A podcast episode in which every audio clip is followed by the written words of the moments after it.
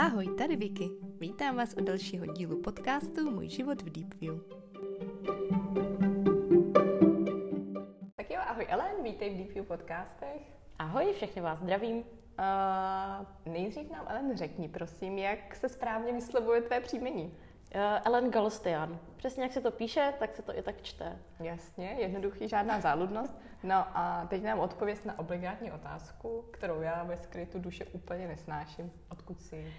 Uh, já jsem z Arménie, já jsem se narodila v Jerevanu, tam jsem žila do svých tří let, pak jsme se odstěhovali na rok do Moskvy, protože mamka tam končila vysokou školu a pak jsme se odstěhovali do Frýdku místku uh, za mojí tetou a jejíma dvěma synama, kteří už tady v České republice byli. Takže my jsme vzali babičku, dědu, všechno jsme v Arménii prodali a odjeli jsme do Frýdku místku. No Frýdek to zní jako taková netradiční lokace. Uh, máš to tam ráda? Jezdíš tam ještě pořád? Jako já mám hrozně ráda Frýdek místek, já tam plno kamarádů, je to krásné město, jsou tam beskydy, ale uh, já, já třeba všem cizincům doporučuji, aby šli do hlavního města, protože to je jakoby mnohem náročnější začínat v malém městě. Mm-hmm. Jo, je tam jako velká xenofobie, se kterou se člověk prostě v tom malém městě setká, když vypadá trošku odlišně. Takže já mám Frýdek místek ráda, ale ne, jako nedokážu si představit v tuto chvíli tam žít. Není to žádné kosmopolitní město, které Přesně se tak. náručí vítá někoho, kdo jde z východu, no to chápu. A možná i před těma kolika 20 lety No. to nebylo vůbec eh, jednoduchý se Právě, prosadit, když takže člověk když jsem si vybírala vysokou školu, tak jsem jako cíleně si vybírala vysoké školy jenom v Praze. Mm-hmm. No tak jo, tak ta škola nás určitě bude zajímat, protože nejsi reprezentant ekonomky ani z VŠE, ani z Karlovky. Co jsi studovala za výšku? Tak já mám magistra mezinárodních vztahů a magistra politologie na Karlovce z Institutu politologických studií. No, Jaká kariéra se většinou eh, realizuje po dokončení téhle školy? Tak to záleží na každém. Já si myslím, že to jsou takové jako obecné obory, které jako toho člověka nějak jako všeobecně připraví na různé kariéry a většina jako třeba je ve veřejné správě, diplomacie, hodně jako novinářů z mých spolužáků, takže jako různě. Ono záleží spíš na tom člověku, jak se vyprofiluje během studia a hlavně potom. Nám uh, potom ještě možná porozrať, proč si právě nevolila nějakou atraktivní kariéru mezinárodní velvyslankyně a zakotvila si v konzultingu. No, ono jako by, zní to hezky, ale je to hrozně pro mě náročná práce a já jsem zase člověk, který má rád svůj klid a nerad se stěhuje třeba do zahraničí a tak, takže já si úplně ten život jako eh, třeba velvyslankyně úplně nedokážu představit, protože je to velmi náročné. Myslíš, že to má něco do sebe právě to, že už si jeden velký přesun zažila, že se Určitě. jako nikam nehneš? Určitě, jako já si myslím, že plno lidí si totiž neuvědomí, jak náročný to je. A kor, jakoby, my jsme se stěhovali do České republiky v roce 99. Uh, armenč, jako v Armenii se mluví arménsky, uh, takže jako tím jazykem se tady jako moc nedomluví. Uměli jsme jakoby rusky, uh, mamka uměla anglicky, a i když jakoby, moje teta třeba vystudovala medicínu, moje mamka má taky vysokou školu návrhářství, tak jako e, všichni jsme začínali úplně z nuly. My jsme tady jako vlastně nikoho neznali, neznali jsme jazyk, bylo to náročné jak pro babičku a dědu, kteří už měli jako 60 let, takže pro ně ten jazyk je mnohem, jako velmi náročný. No a jako, jak to říct, no prostě mm, jako všichni se snažili, pracovali, kde to šlo. E, Mamka se to začala dělat jako překladatelky, a moje teta právě třeba až ve 45, kdy právě, že se rozhodla, že bude doktorka, tak ona musela dělat všechny atestace vlastně a všechny státnice eh, znovu v českém jazyce, protože v té době vlastně ještě nebyl zákon, že se, eh, že přijímají vlastně diplomy eh, z cizích zemí, takže ona jako v těch svých letech se musela učit všechno znovu ještě v českém jazyce. Mm-hmm. Takže já si myslím, že když jako dítě to vidí, jak je to náročné, že to opravdu není jako taková sranda prostě všechno prodat a jít do země, kde vám nerozumí, nemáte tam žádné přátelé, kamarády, známí, kteří by vám pomohli, mm-hmm. tak se jako člověk už jako nad tím přemýšlí úplně jinak. Já se do Čech stěhovala, když mi bylo 12. Chodila jsem vlastně tady v Čechách do osmičky, do devítky a podle mě to byly nejotřesnější dva roky mého života, co si tak pamatuju. Právě kvůli těm vlastně, řeknu, jakoby xenofobním, nesnášenlivým výstupům řadu spolužáků, který vlastně vedení školy zcela ignorovalo a vůbec nedokázalo reagovat. Um, tak mě napadá, zažila jsi i něco podobného ty? A kdy se to vlastně zlomilo? Mm, tak já jsem šikanu jako vlastně uh, zažila jak na základní škole, tak i na střední škole. takový jako první jako šikana, která, jakoby, kterou, se kterou jsem se setkala, tak bylo to, že mě mamka přihlásila do českého folklorního tance. A já, já, jsem, já jsem fakt jako neměla ráda tanec, ale moje mamka miluje tanec, tak se rozhodla, že tahle kariéra bude taky pro mě. A jako já jsem se fakt snažila, moc mě to nebylo, já jsem byla hrozně jako divoké dítě. A mě furt jako nebrali na vystoupení. A on se to přišlo už jako divné, proč mě neberou na vystoupení, tak se šla zeptat té učitelky toho tance, proč mě neberou na vystoupení. A tady řekla, že kazím český folklor. Jo, takže mhm. bych se měla dát spíš na fotbal nebo na latinskoamerické tance. Takže tam moje kariéra v českém folklore jako skončila. Mě to moc nevadilo, ale mamka z toho byla smutná.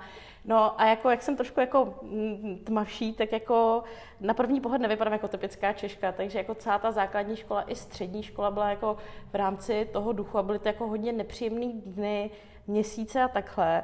Takže já si myslím, že to člověka trošku obrní jako do toho života, že se mhm. nějak jako zocelí, začne všechno nějak brát s nadhledem, nedělá si z toho hlavu, protože jako já to říkám pořád, děti jsou kruté a děti si úplně neuvědomují, jak to může eh, na toho druhého člověka jako mít vliv. Ale já jsem měla jako perfektní rodinu a perfektní kamarády, takže já jsem si z toho moc hlavu nedělala a pak jsem já spíše štvala je, takže se to tak nějak podle mě vyrovnalo. Takže Ellen, Ellen doporučuje, co tě nezabíje, to tě posílí. Určitě no. To zcela jistě platí, ale vážně to nechcete zažít.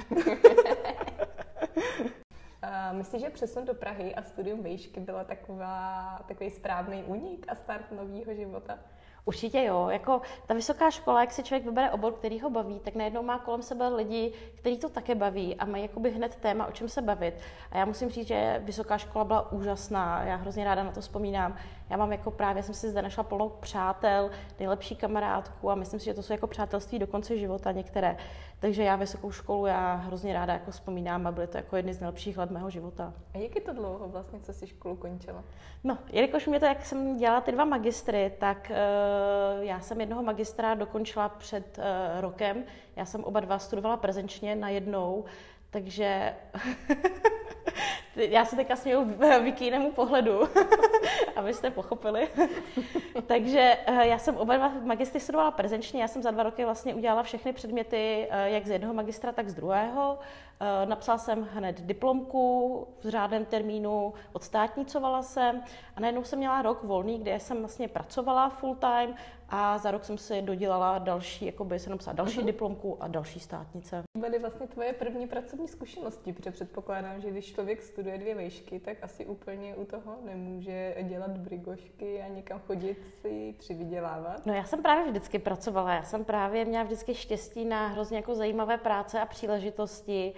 Eh, takže já jsem eh, už na bakaláři pracovala na rektorátu univerzity, tam jsem dělala junior project manažera, kde jsem měla na starosti různé akce Univerzity Karlovy, najímání brigádníků, reprezentaci Univerzity Karlovy na různých středoškolských gaudeámech, jak na Slovensku, mm-hmm. tak v mhm. České republice. Eh, tam jsem Vlastně já doteď tam pracuju, pořád tam mám nějakou smlouvu, kdy mám jako ještě nějaký, nějaký malý projekt pro, u sebe. Eh, a v rámci magistru, když jsem měla ten rok volný, tak jsem si našla, já se tady bojím říct slovo projektový manažer, když tady všechny kolem vidím, ale ta pozice se tak opravdu jmenovala, tak jsem pracovala v grafickém studiu. Mm-hmm. To mě přivádí na otázku, uh, mamka nábrhářka nebo vystudovaná mhm. nábrhářka, mm-hmm Uh, ty celý rok v grafice a zároveň, když se vzpomenu na naši předvánoční diskuzi, kdy si mi hrozně nadšeně líčila novou paletku od Sephory, kterou nutně potřebuji mít. To vypadá na nějaký jeden velký koníček. Je, je to velký koníček, já se to nestydím. Já Takže kosmetiku... ty, ty a umění, mm-hmm. potažmo ty a kosmetika, jaký máte spolu vztah? Uh, já si myslím, že to je velká láska. já miluji celkově kosmetiku, módu a tady tenhle ten kreativní svět. Takže jak, jak pracuji v konzultingu, kde jako není ta kreativita takováhle, tak eh, více právě ve svém volném čase se tomuhle věnuju. Takže... Tak? A co děláš, kromě toho, že jsi mi teda asi na 15 minut vysvětlovala, jak se mám nalíčit a já jsem měla tři týdny depku, tak jsem to ani nevyzkoušela.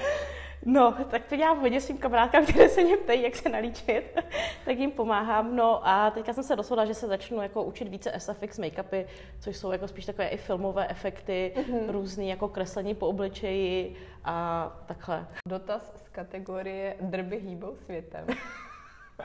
Chodíš s Vaškem. Vašek pracuje u nás. Mm-hmm. Takže to je jenom osvěta pro ty, kteří to ještě nevědí.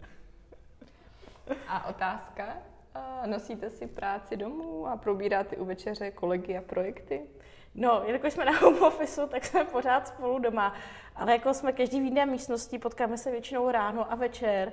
A jako začátku jsme, jako my jsme se docela báli do toho, my jsme hodně jako diskutovali pro a proti, uh, proč pracovat vlastně ve stejné firmě. A jakoby tak jsme si dali tak jako zhrnutí, jak to je a zatím máme jenom samé pusy, že vlastně žádný negativa tam nejsou. Já konečně rozumím, co Vašek dělá, takže chápu i jeho nálady někdy, protože je unavený, protože to mám teďka i já. takže já si myslím, že jako je to fajn, protože máš člověk další téma vlastně, o kterém se může bavit. O líčení jsme si řekli, ale co ještě tě baví um, mimo teda práci a čemu se tak ráda věnuješ? Já jsem jako dlouho hrála závodně stolní fotbálek, což už někteří kolegové ví, protože jsme byli uh, si zahrát stolní fotbálek, takže ten stolní fotbálek jsem hrála dlouho závodě, teď už je to takový jako rekreační. A všechny si rozsekala, doufám. No, myslím si, že jo. tak nějak.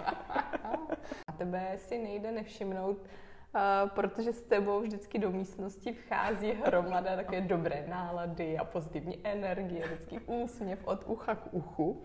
Takže vlastně co ty a taková ta životní pozitivita? Za prvé jsem hrozně ráda, že teda jako ze mě vychází takhle pozitivní energie. Já teda musím říct, že mám skvělou mamku a já, já říkám pořád, že můj, můj život je spíš jako taková indická telenovela, takže já si myslím, že jsem za svůj život toho prožila hrozně moc, jak tragického, smutného a takhle.